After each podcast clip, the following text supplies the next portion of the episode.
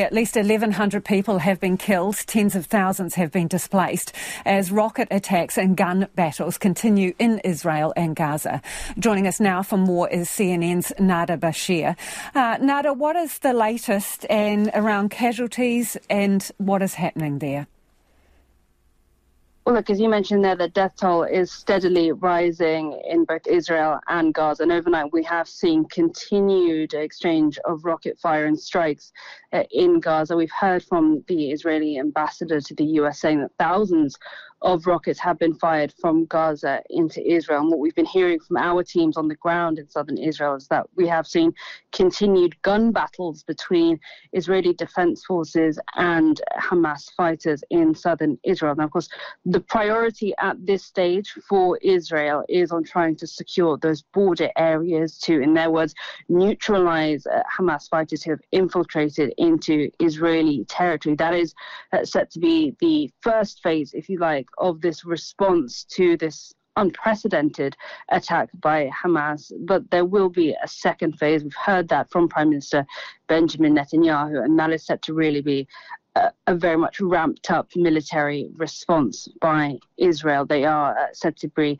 uh, preparing their offensive uh, positions at this stage. It's unclear, though, of course, you know, what we can expect, but it is anticipated that this could well be a ground incursion into Gaza. It does appear to be a question of when, not if, at this point in time.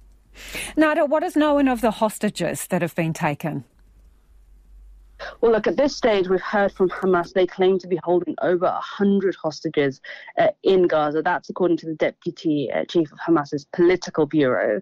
Uh, but authorities in Israel haven't at this stage confirmed the precise number, but they have said that they believe dozens aren't being held. And of course, we have seen those videos of people being uh, captured by Hamas fighters on the ground in Israel, being taken uh, into Gaza. We've heard from some of the families of those who are uh, taken hostage, speaking about the uh, immense worry that they have now, uh, having lost contact with some of them speaking to their children at the point of being met by Hamas fighters and gunfire, and then, of course, losing touch uh, with them. Now, we have been looking at video here at CNN, and according to some video that has been obtained and geolocated uh, by CNN, at least four civilians in Be'eri, which is about three miles from the border with Gaza, were killed while in the custody of Hamas just feet after being escorted uh, by them. So, of course, this is a huge concern. But the other concern is as strikes continue in Gaza, it is expected, anticipated that some of these hostages could fall victim in the crossfire.